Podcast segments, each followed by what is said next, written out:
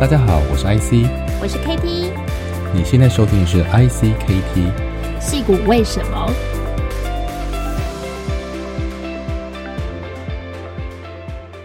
？Hello，大家好，我是 KT，大家好，我是 IC，欢迎收听戏骨为什么。那我们今天的来宾呢是呃很荣幸邀请到这个 Block，也就是之前叫 Square 的这个公司呢，在台湾分公司的负责人 When。那他在科技的这个硬体制造跟金融科技也有十五年的资历啊，先后待过三家国际公司，包括红海啦、Dell 跟现在的 Square。那 Block，那他专精于呃供应链的管理，还有硬体的营运。那他其实是正大的外交系毕业，然后澳洲西南威尔斯商学院硕士毕业，那之后到科技业来任职。好，我们今天来欢迎 Wen。Hi Wen，欢迎欢迎。Hi，你好。，Hello，Kitty 好，IC 好。呃，今天非常的荣幸可以受到邀请来参加这个呃戏谷华人盛会之一，然后也 非常谢谢。然后呃，就是知道 Kitty 是。有百万粉丝的这个呃，就是一个 blogger，然后 IC 是我呃，从大概三四三四年前在看《金周刊》的时候就有非常呃注意到的一位专栏作家，然后他写的文章我觉得都非常的，我每次、啊、这是我们的荣幸，都觉得哇，好有见解哦，就是那个不一样的一些观点。那我觉得今天非常荣幸可以参加这个录音。谢谢 Win 的这个对我们的这个 呃称称赞哈，那其实我觉得其实都是缘分了哈。我跟 Win 其实有非常多共同的朋友，然后也是认识之后来发现说哇，原来这个呃真的是世界很小，但是也很大哈。这个不同的呃时间空间，我们可能在不同的地方错过，但是诶，这是最近因为呃我们在做这个天使投资啊这一类的事情的时候，会介绍不同的人。那 Wen 就是他过去的老同事哈，我们曾经也访问过的 Felix 好，来介绍给我们的。那我们来聊聊关于 Wen 你的这个背景好了。那 Wen 你是怎么样从这个外商呃外交跟商管的背景，然后进入制造业，然后又经历过几次的这个转转职到了一个西谷的外商公司呢？嗯呃，还蛮开心可以分享这个过去的经历。实际上呢，嗯、当时会进入红海。不是我的首选。我当时在 啊、呃，在硕士要要毕业之前，因为我是学嗯财务管理的，嗯、我的首选实际上是国，就是投资银行。那因为啊、呃，有一个我当时很想要拿到的那个机会没有拿到，那我心里就想，哎、嗯，那 maybe 台湾有这样子，就是红海当时在找一群从海外回来的新干班。那了解了那个机会以后，嗯、就觉得说，哎，从台湾最大的这个公司之一，去看看观察，为什么它可以成长到这么大？那过了三十几年，都一样是业界的，就是龙头。那想要进去里面看看为什么？所以是因为这样子的契机，加入了红海，然后参与了从第一代的 iPhone 啊、呃、这个专案。那其实我觉得这整个过程想想，我觉得有时候你失去的可能是最好的安排。因为我其实，在红海的啊、呃、期间，我觉得认识了非常多我生命里面现在觉得是很重要的伙伴，包括我的先生，嗯、然后还有就是那个很多优秀的伙伴，像刚才那个啊、Felix IC 分享的，对对，就是 Felix 也是我们很好的朋友。嗯、那其实我。还认识了好多好多朋友，他其实影响了我后来为什么加入了 Square。譬如说，IC 也认识的 Jimmy，其实我觉得这都是一些很好的缘分，嗯、然后帮助我一直一直在成长，然后达到我每一个阶段想要达到的目标。那主要是因为这样子的契机加入了制造业。那我在啊、嗯呃，在红海大概待了将近四年，是因为家庭的关系。那我们决定要回台湾，所以那个时候我就很明确的设立了一个目标，就是我已经有了一些呃制造业的经验，我想要在另外一个角度去看科技业，所以当时有很明确的目标。那我也很幸运的加入当时的就是戴尔电脑，那也是一个很有趣的过程，因为当时那个时间点是。戴尔要把整个上海的研发营运中心给关掉，然后要把整个团队在台湾重新建立。哦、所以我因为那样子的机会，嗯、呃，加入了戴尔，然后也了解了不同的产品，然后在品牌端怎么去管理案子。所以这个是基本上我在加入啊、呃、Block，就是以前的 Square 之前的这个经历。那我也可以稍微聊一下，就是我在这两个公司比较 high level 的观察。嗯、其实我在红海的时候，当时很 shock，因为我从来没有进去产线，然后不知道东西是怎么制造出来的。可是，在尤其是跟苹果合作的过程当中，那个感受是非常的深深刻的。不管是他们对于案子的 drive 的程度，他们 demanding 的程度。他们相信什么事情都是有可能的。我觉得他那个很大的程度去也帮助我很快很快的成长。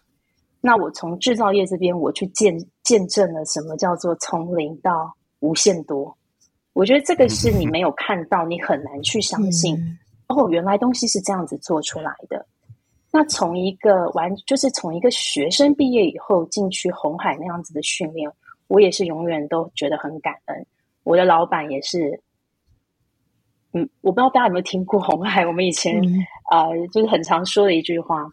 红海 always 就是把女生当男生用，把男生当畜生用。嗯、所以这是一直以来，我觉得我在 我在科技业界，我不觉得我因为女是女生而有什么样不一样的待遇。嗯，我觉得我在红海那四年的训练，尤其是从 iPhone 一做到 iPhone 三跟四五，我觉得那整个训练是很扎实的。不管是你培养出来的对于执行力的信心，嗯、然后你要交付的程度，我觉得那个训练是我永远感激。我当时不合理的老板的要求，我当时不合理的客户的要求，因为那个教会了我什么，真的都是有可能的。嗯、然后我觉得另外一个，我常常在跟我先生开玩笑，就是我发现我们因为红海的训练。我们很擅长 last minute 的 deliverable，尤其当你有很多的 不同 multitasking 的时候，可是，是对你 always 有办法，就是在最后一刻交出你自己当时最满意的状况。我觉得不只是人生，就是生活上的事情，然后还有公司上的事情。我觉得那一段训练，然后我也觉得很幸运，我的第一份工作就给我这么深刻的体验，它其实帮助了我后面在戴尔还有在 Block。的一些做事的方式，然后还有相信自己什么都是可以做得到的那种思维。这边我两个延伸的问题哦，谢谢这个 Win 的分享。那第一个.因为这个 Apple 的开发，你会不会因此就对 Apple 的产品特别有感情，然后特别相信 Apple 的这个硬体和产品的实力？这是第一个好奇。第二个是说，那。嗯你们这一群新干班也有些人陆续离开呢，有人也许活不到我们多少人留着。那你觉得这个离开跟留着的人之间有没有什么不同？还是说，就大家对于后来人生的或是工作上的规划开始出现了一些各自的话，你蛮多人都到了外商哈，那是不是一些工作啊，或者是呃呃工作地点的差别，造成这样的一个选择？嗯，这都是很好的问题。第一个，对于 Apple 的信心，我相信。Apple 会 recruit 的人跟合作的人都一定是 Team A，嗯、所以我对于 technical 上面的这些技术，嗯、甚至 operation 上面的这一些要求，嗯、我的确对他们的信心度很高。但因为我了解了那整个生产从一开始到 ranking 的状况，所以我再怎么喜欢 Apple 的东西，对呃，我还是会等一段时间。让他更，就是等到他运作是更顺利。对对对，对，我觉得这个是呃，回答你的问题，就是的确对他的东西的一个 inside，。呃，是，我是非常有信心的，但是我不见得会第一时间去做新产品的购买，新推出的那个产品。嗯，对对对。那第二个问题呢？的确，我们有很多的好朋友都陆续的离开。那你的观察也非常的呃，就是有关联。譬如说地区，我觉得是一个很大的因素。然后第二个是，嗯、呃，我觉得大家在制造业，或者是不管在哪一个公司一段时间，尤其在这么高压的环境之下，他的确会想要去试试看外面的机会。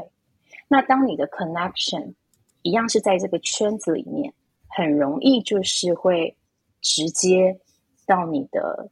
比如说你的对对岸去，然后去、嗯、一样可以供应商或者是客户那边，对客户那一边，对我们也有到供应，也有人是到供应商那边去的，因为你可以很快的把你已经学好的技能、嗯、你的知识，嗯，去应用在你的新工作跟新组织上面去做贡献，同时。你还可以再去学习，用不同的观点去补强你之前其实在制造那一块没有看到的，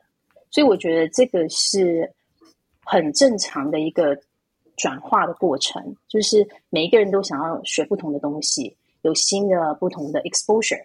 所以我觉得这是一个非常自然而然的一些改变。嗯嗯，那呃，我这边对于 When。呃，有一个地方我觉得很好奇的是，啊，你在红海，然后到 Dell，其实都是一个很 solid，然后以硬体为主的一个公司哦。那怎么会想要加入 Block？嗯，因为 Block 其实对大家对它的想象，它就是一个金融科技公司，那、嗯、应该是软体建厂。那当初是怎么样的一个契机，会让你想要加入这个戏股？应该是很早期。那时候加入的时候，它也是新创公司吗？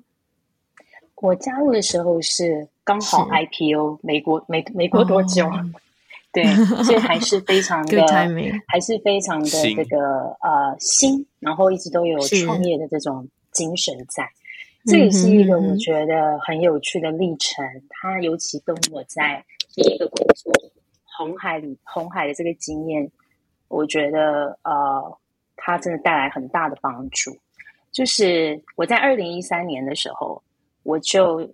从呃我在红海一位很好的朋友，他是非常资深的 RF 工程师。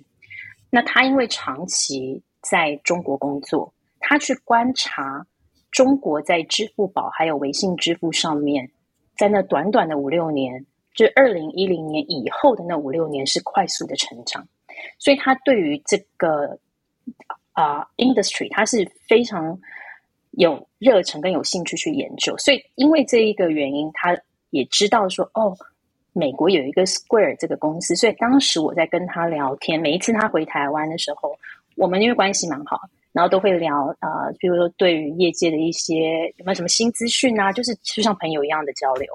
所以我是在二零一三年、一四年的时候，从我这位 RF 的工程师这边得到了这个资讯。那我在二零一五年底，应该二零一六年初开始，因为我当时第二个小孩一岁左右，那我觉得，哎，我整个小孩子的作息，我有两个小孩，那一岁的这个小、嗯、小小朋友，他也已经作息固定了，所以我开始把重心再移回到我自己的身上，然后我去思考，我如果要再做一次转换工作，我想要加入怎么样的产业怎么样的公司？那其实金融科技业一直是我很有兴趣的产业之一。可是我也了解我的背景其实还是硬体为主。那刚好那个时候，呃，我有一个也是我正大的学长，然后也是我红海的学长，就是 Jimmy。那时候我看到 Apple 有一个呃有一个职缺，是我一直在做的事情，所以我就问他说：“你觉得这个职缺怎么样？”他说，他当时跟我讲，那已经六年前了啊、哦。他他就说，哎，现在 Apple 的文化不太一样。不过最近呢，我有一个 Apple 的前同事，他加入了 Square，他要问我有没有 referral，你有没有兴趣？然后我听到 Square 又是 FinTech，因为我知道台湾知道的人不多，可是我刚好就知道这个公司，嗯、那我就很有兴趣啊。然后我就问他，他说，可是这个是 contractor 哦。然后我心里就震了一下，我会想说，我有两个儿子，嗯、然后我当时有两个房子，那我就想说，哇，这是一个 big risk，因为对于亚洲的呃印象当中，contractor 就是约聘员工，嗯、他其实工作比较没有保障，所以我其实在他跟我讲这件事情的时候，我有稍微就是思考了几天。我没有决定我要去 apply 这个工作，嗯、然后我也很感谢 Jimmy，他在过了快两周，他就聘我说，他说：“哎，你那个工作考虑的怎么样啊？那个朋友在问我，也就是我现在的主管。我说我是有一些疑虑，不过或许可以聊一下好了。然后我就聊了。那其实我觉得，我一开始 top of my mind 就是想要去了解，为什么这是一个约聘的缺，而不是一个正职的缺。我从一开始都是用很坦白的方式去把我的疑问，在这个 interview 过程当中去去理清。那我的主管就跟我说，实际上是因为中国的法人。在设立的过程当中，它比较复杂，所以当时我跟他谈的时间点，他们已经进行了一两年，可是就是没有成，所以这是为什么那个缺当时是一个约聘的缺。那第二个问题又来了，他很希望我在中国，我就跟他说，呃，因为我的家庭还是在台湾，所以这个对我来讲也会是一个很大的考量。可是我也。跟他在聊的过程当中，我也可以，我我不知道为什么，我当时直觉就是告诉我，这个主管是可以信任的，因为在我跟他的第一个 call，我问他的问题，他都尽他的能力跟知道的范围去告诉我我需要知道的资讯。那当我了解到说，哦，他的 team member 呢，可能在未来的一个月要到亚洲出差，我自己就跟他提说，那你觉得我可不可以去？他出差的地方，我想要去看看你的 team，我想要去看看你的供应商，嗯、我自己出这一些飞机票啊，嗯、还有饭店，我觉得都很 OK。因为在三十岁以后，就是我当时其实是三十出头的这个转职，我会特别的谨慎。嗯、他可能也从来没有人跟他有过这样的要求吧，他就也很说 OK 啊，没有问题啊，他也很 welcome。所以那个是我一开始从 interview 的过程当中，我都觉得，哇，这个公司很有趣，什么都可以谈。那我觉得就是你只要很坦白，你可以很很 open 的去把你的疑虑讲出来，很多事都是可以 work out 的。嗯、所以我就真的飞飞到那边去，然后去跟他的 team 聊，然后去看看他们目前的产品，然后还有就是整个供应商的状况。那回来以后，因为他。他其实就希望我加入，可是就是在于地点，然后还有我对于约聘的这件事情，所以我们就谈了。然后这个法人设立好的这件事情，其实是一个 commitment，就是的确这都在进行，我们的方向不会变。所以这件事情，我觉得好吧，那或许它是一个可以去 take 的 risk。然后再来，心里也想，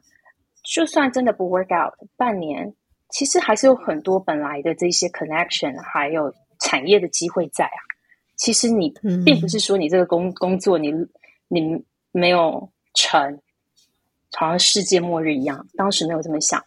那我觉得我在当时我也很感谢我先生，他在我很犹豫的时候，他的确推了我一把，说就去试试看啊，没有关系。所以更有趣的是，当他问我，哎，那你的你的这个薪水，你有没有什么 expectation？坦白说，我当时没有 expectation，但是我也不想要随便讲一个，我就跟他说：“你不要给我薪水。”我说：“前三个月呢？”对，我我是真的这样跟他讲。我说：“前三个月你不用给我薪水，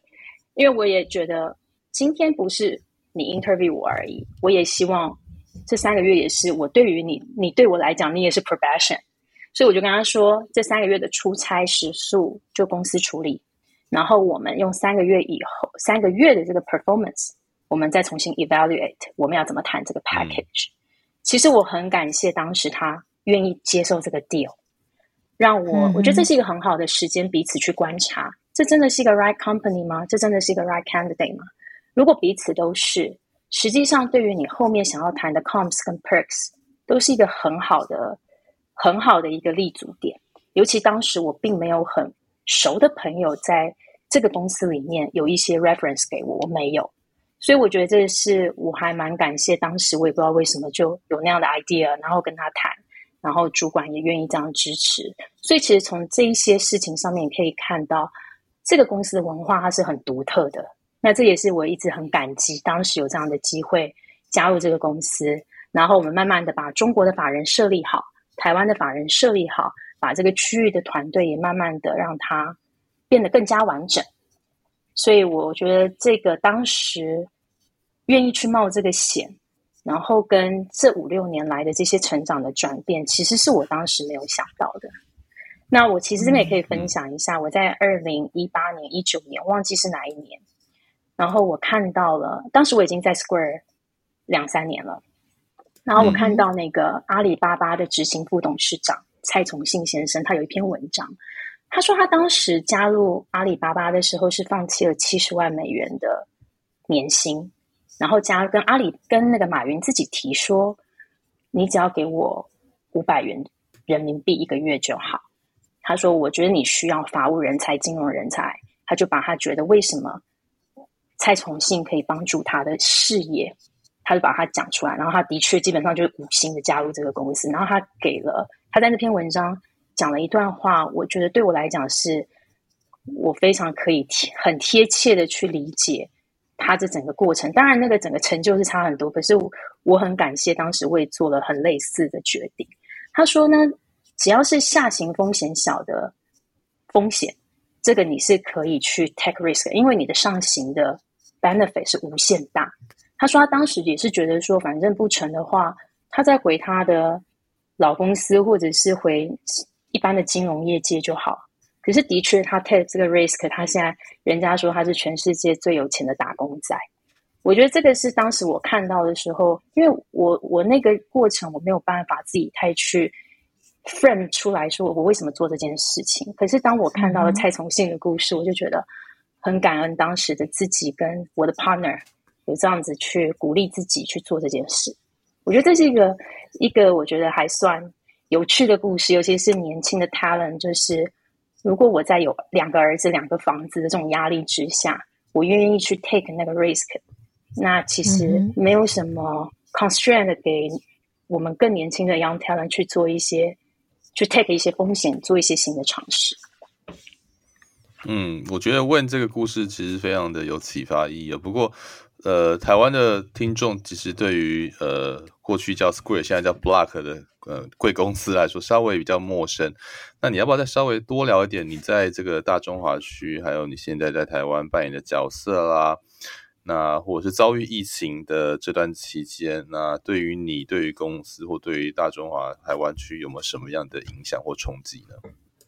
没有问题，对，我我可以稍微介绍一下，呃，之前的 Block 啊、呃，之前的 Square，现在 Block，我们。的主要业务就是这些，都是网络上公开的资讯，所以我也很开心，我可以再多介绍，然后让台湾的听众也可以多了解这个公司。其实，呃，比较简单的去做联想，它就是很像中国的支付宝跟微信，但是我们主要的市场是在美国、欧洲，然后澳洲，还有加拿大跟日本。那当然，我们还有一些国际扩张的计划，都一直在。我们的计划，我们的计划啊、呃，跟 pipeline 里面，那我们的呃，这个其实像支付宝跟微信支付只是业务的一块一个事业群，但我们起家的部分呢，是透过硬体当一个媒介，让我们的客户，我们客户实际上是商家，商家可以用我们的硬体，嗯、再加上我们提供给他们免费的这些软体去做他。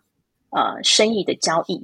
那我们会从每一笔的交易里面去呃抽取一部分比例的这个手续费。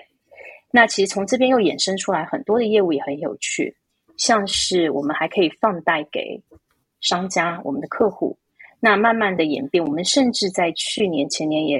呃，银行在美国也已经建立了。所以其实。一开始起家的部分呢，就是在信用卡交易的这个业务里面。那大家可能会觉得，诶，这个信用卡使用在台湾不是一个非常普遍，而且已经好多年的一个服务了吗？为什么 Block 在当时二零零九年成立的时候会有这样子的市场呢？实际上，这个是在美国，其实 even 是中西部很多的区域，他可能现在还是非常在非常常用这一些，比如说。呃，现钞，然后或者是甚至还有一些比较年长资深的呃长辈们，他们是用这个 check 支票，所以其实当时这个 credit card 的使用在美国也不见不见得是大家想象像在亚洲一样这样子的盛行，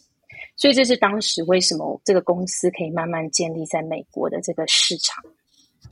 所以在这个部分跟啊，我们还有另外一个 Cash App，就是比较像支付宝、微信的部分以外，我们还有像刚才我提的有银行，然后我们现在呢也有新成立的一些事业群，是专门跟比特币相关的业务。所以除了这些金融的业务以外，硬体、软体整合的业务以外，我们甚至都还有像音乐的平台。Tidal 这个也是台湾的听众可能比较不熟悉的，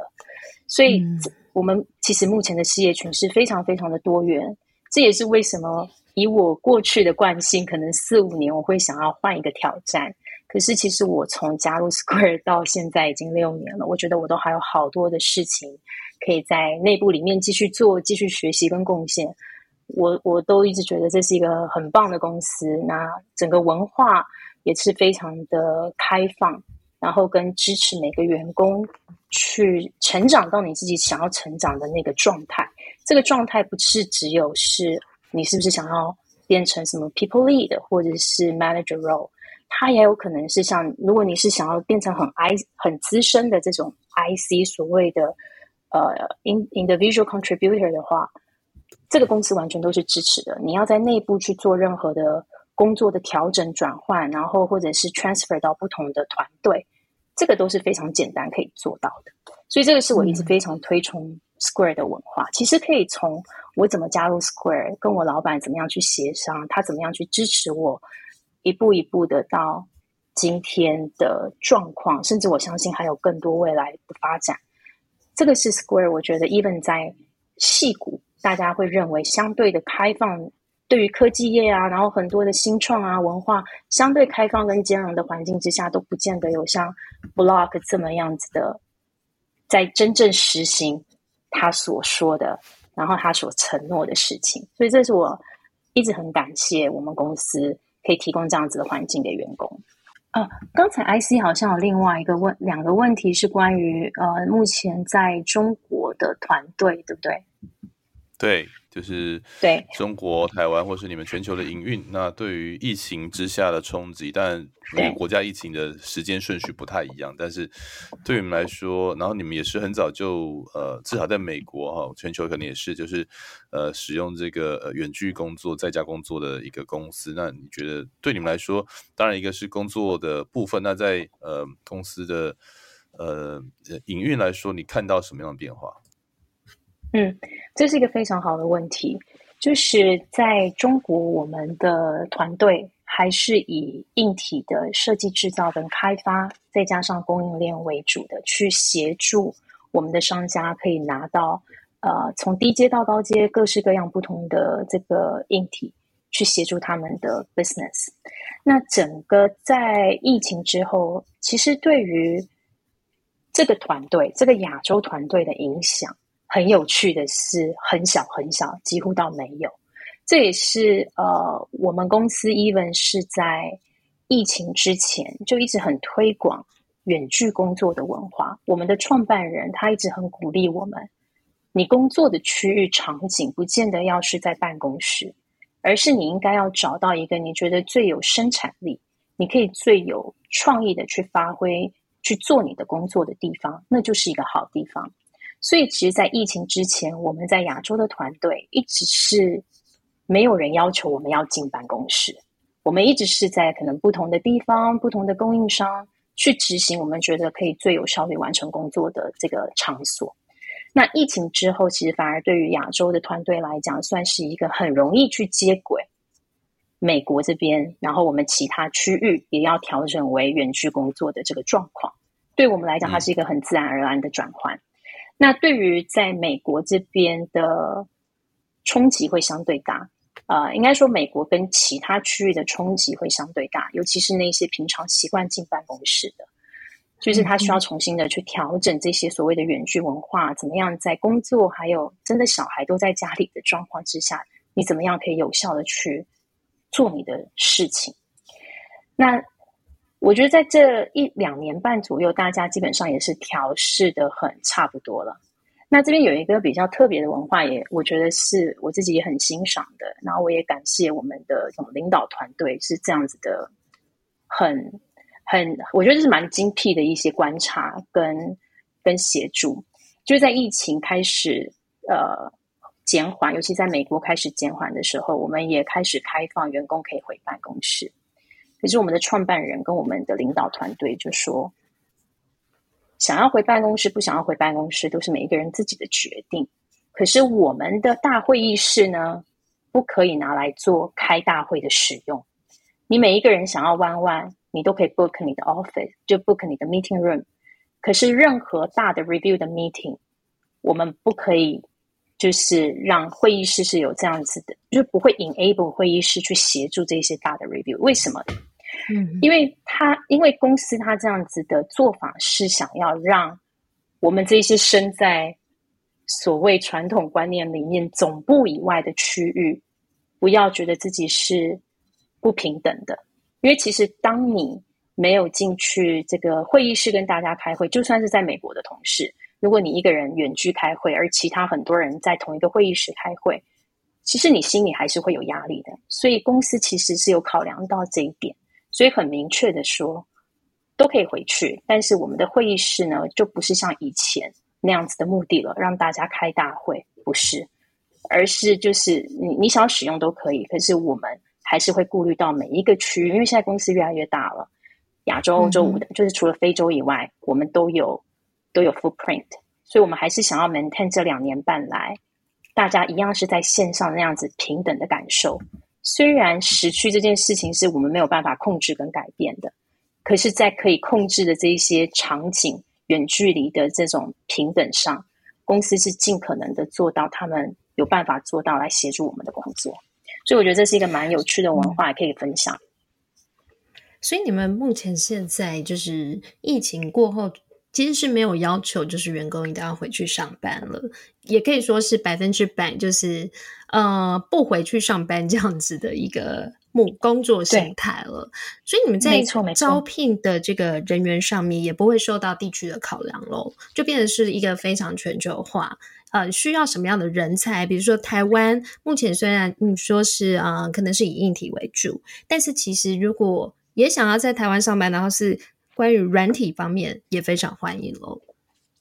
对，这个是一个也是很特殊的文化之一，嗯、就是，是其实可以从我加入 Square，呃，的确，只要你是 Right Talent，你的 Manager 会协助你去做你的工作，不管是什么样的工作、国家或是区域。所以这个文化现在也是，只要我们就是 Hiring Team 觉得你是我们想要。一起工作的人，只要时区两个，就是 hiring team 跟这个 candidate 谈好，有办法在重叠的时间做沟通，一起工作，不管用怎么样的方式，因为其实不见得要同时性嘛，很多事情是可以 async 嘛，对，所以只要这个这个部分谈好，我们没有一定说什么职缺一定要在哪里，当然有一些比较特殊的，嗯、比如说你可能就是需要使用某一些，我这样讲好，比如说 office team。这个有一些可能跟办公室直接相关的这些同事，嗯、他可能还是有区域上的限制。可是我可以说，就我的观察，百分之九十以上的工作都是可以去协商你想要的工作区域。譬如说，现在我们有很多的同事本来都在旧金山呢、啊，可是因为这样子的 policy 开始执行以后，大家都是。美国四处跑，很多人都已经不在旧金山了，所以光美国团队在开会的时候都好几个时区重叠，所以这是一个非常非常有趣跟独特 Block 的文化。那我也可以分享，像我们的台湾分公司在去年成立以后，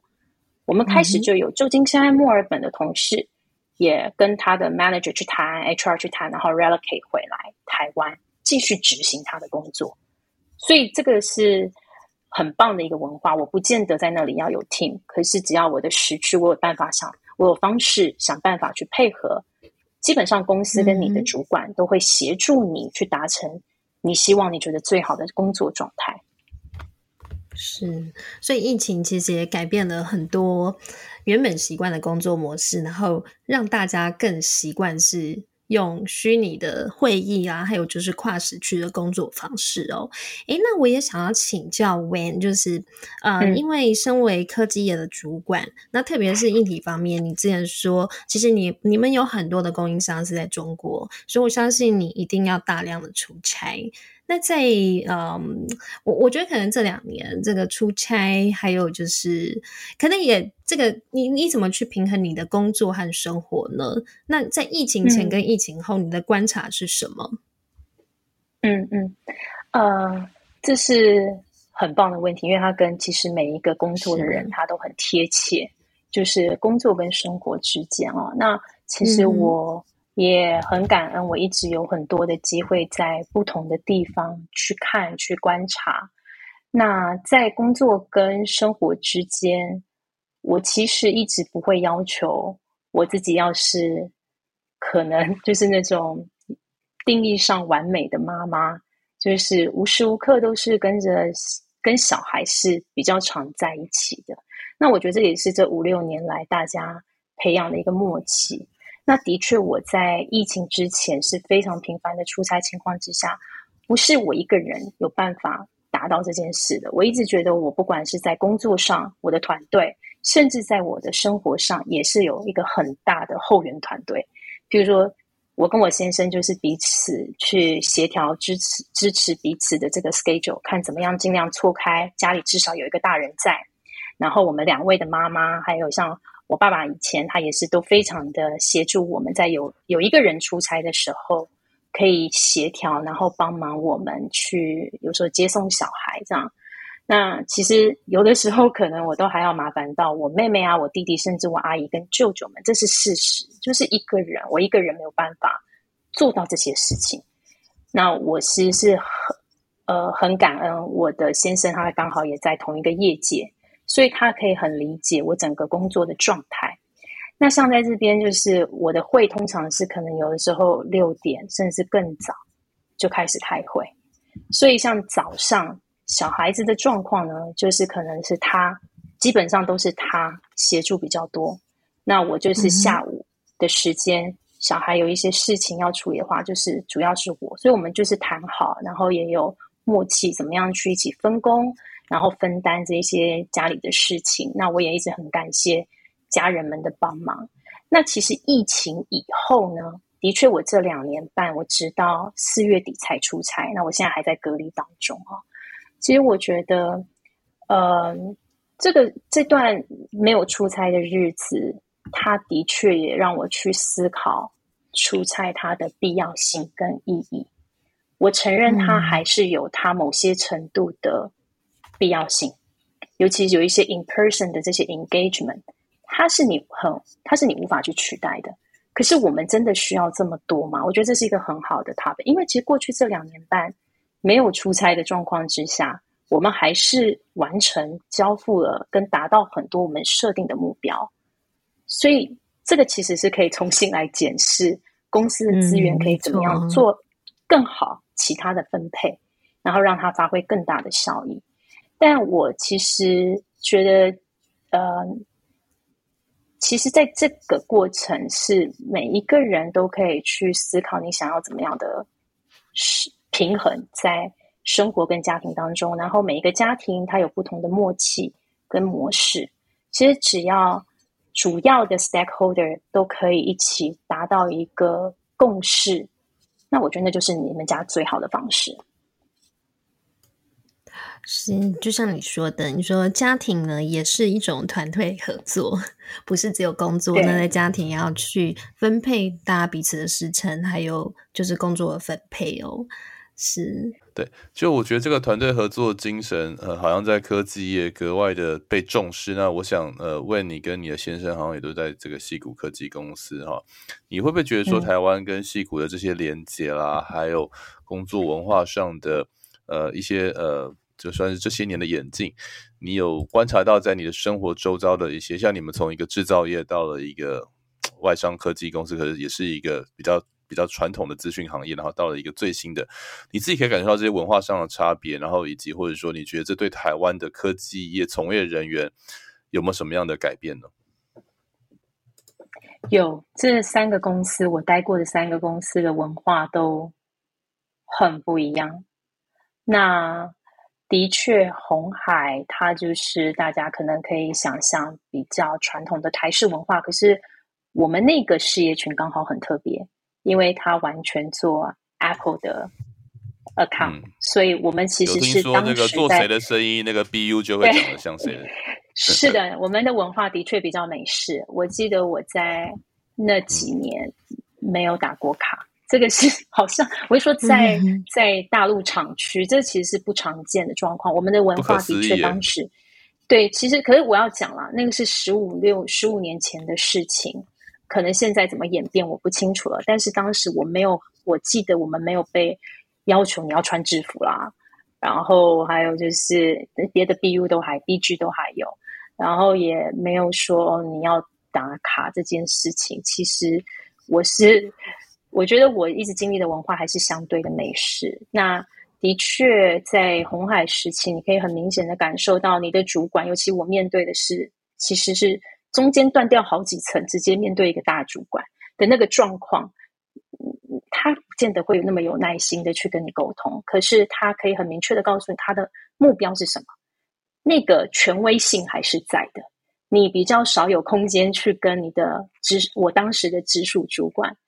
去协调，我觉得比较没有。那我在 Dell 的时候，我也感受到相对性非常西方，然后人人性化的一些文化。这个是我当时从红海到 Dell 时期，我非常大的一个感受。我觉得，嗯，自己的确是一个人被被对待那样，就什么事情都可以跟你的主管商量啊。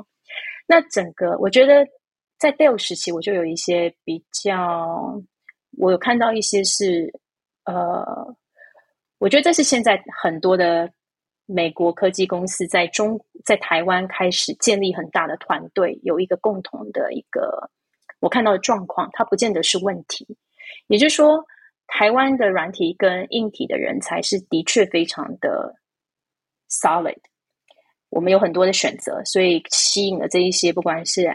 Amazon 啊，甚至 Facebook 啊，然后还有 Google 啊，都来台湾建立非常非常大的团队。可是，在这样的架构之下，每一个人的工作可能就被分得比较细。那短期来讲，你可以很清楚知道你工作的目标。可是中长期来讲，我觉得对当时我自己的感受是。我觉得工作变得比较慢慢的没那么有挑战性，我会想要去求新，然后想要做不同的事情，再 take more challenges，所以我会觉得这是一个比较 common 的，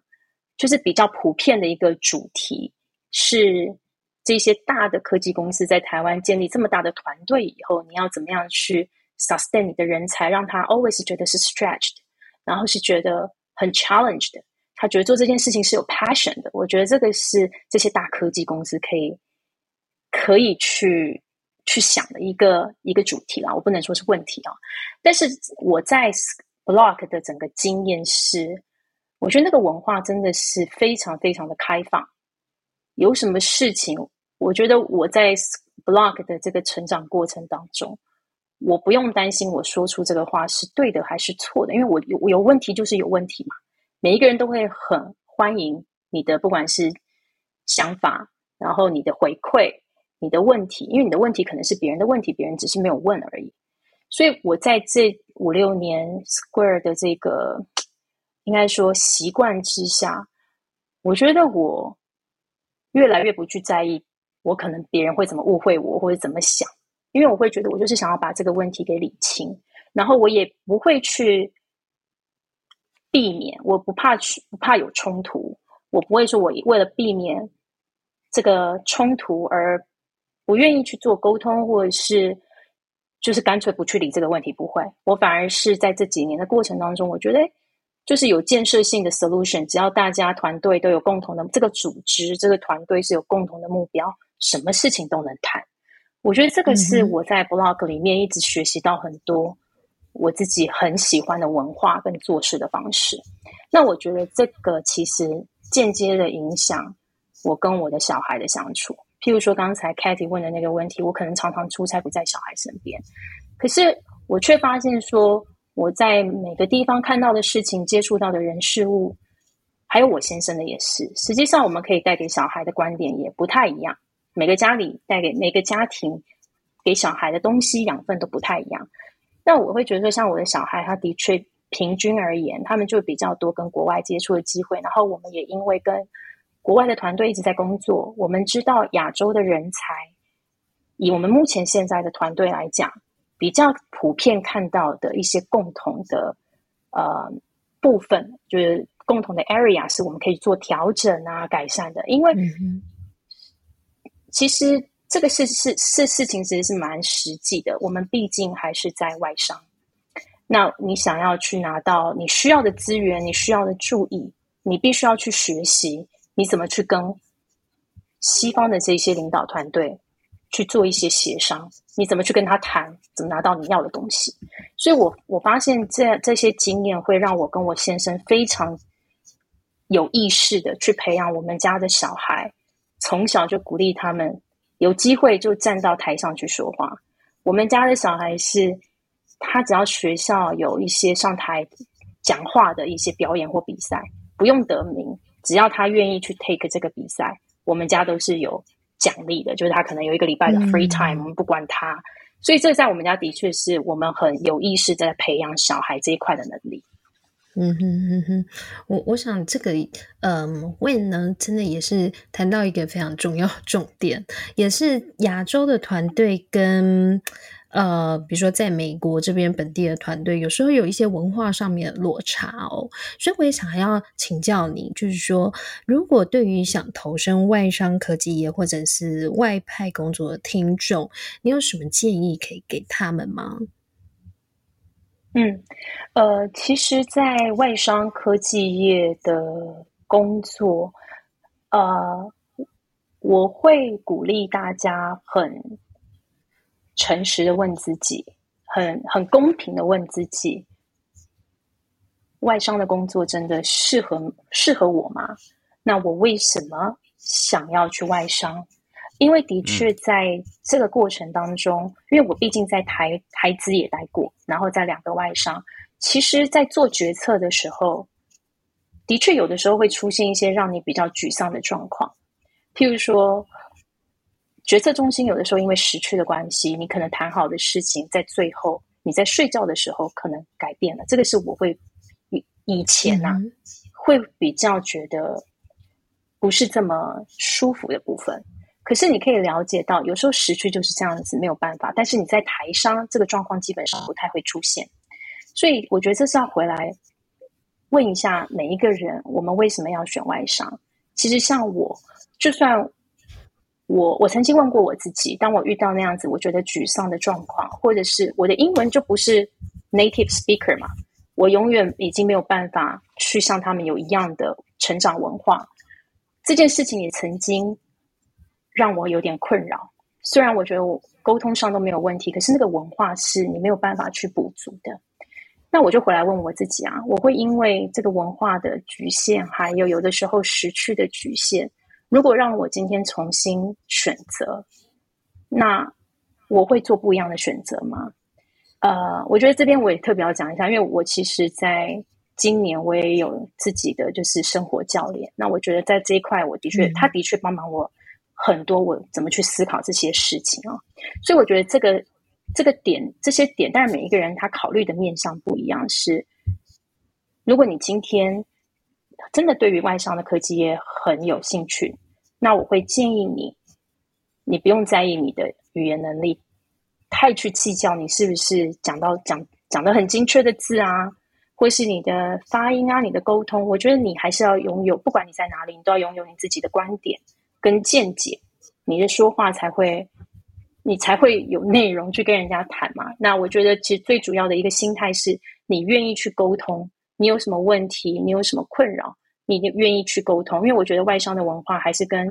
亚洲的这这个公司文化是很不一样的。他们是很愿意去听，去帮助你解决问题。因为每一个人的成长，当你的问题被 unblock 了，你成长，你的主管跟你的团队才会成长。这个是我一直很喜欢的外商文化，没有任何的，我觉得这个是他们至少我感觉到都是无条件的去协助，所以这个是我、嗯、我觉得在你怎么去沟通，愿意去沟通这件事情，我觉得在外商文化是一个很大的优势。那这也是我会推荐给想要进外商科技业的这个的 talent 们。那关于外派的这个。工作的机会，这个是我一直跟 Young Talent 说。从我自己在第一个工作，然后三四年都在中国，然后后面就是也有机会去不同的地方去看。只要有外派的工作，尤其是年轻的朋友们没有家庭跟小孩子的这个因素在，就去做吧，就去 take risk，因为你可以看到很多。世界上跟你原本相处的环境啊，你遇到的人事物很不一样的状况，嗯、这些都是未来帮助每一个人成长很好很好的养分。你会在这过程当中遇到怎么样的人，你会经历怎么样的事情，你都不知道。可是当你是很心胸开放的去观察，你会觉得至少你的生活是非常有趣的。我觉得这这是我的我的建议啦。嗯，非常谢谢今天 Win 给我们分享很多他在 Block 这家公司，还有在之前呢，嗯，就于在红海以及 Dell。这段时间的这个认知哦，我相信就是从 Wayne 的分享里面，我们可以了解到很多。呃，虽然人在台湾，但是呢，他如何跟国际接轨，然后在外商里面的工作文化，以及从他的分享里面，我们也听到很多 Block 很独特的矽谷创业文化哦。好，我们今天再次感谢 Wayne 今天为我们带来非常好的分享，然后我我跟你学习非常多，谢谢。别这么说，谢谢两位，好，谢谢，谢谢，谢谢，感谢大家的收听。如果还有任何问题想要讨论，都欢迎到矽谷为什么的 Facebook 粉丝页还有社团留言哦。也请大家多多按赞，分享给身边的亲朋好友。我们在 Apple Podcast、Spotify、Google Podcast 和 KKBOX 也都上线了，你也可以在这些平台找到矽谷为什么。再次感谢国发会 Startup Island Taiwan 和数位时代 Meet 创业小记的独家赞助。我们下次再见喽，拜拜，拜拜。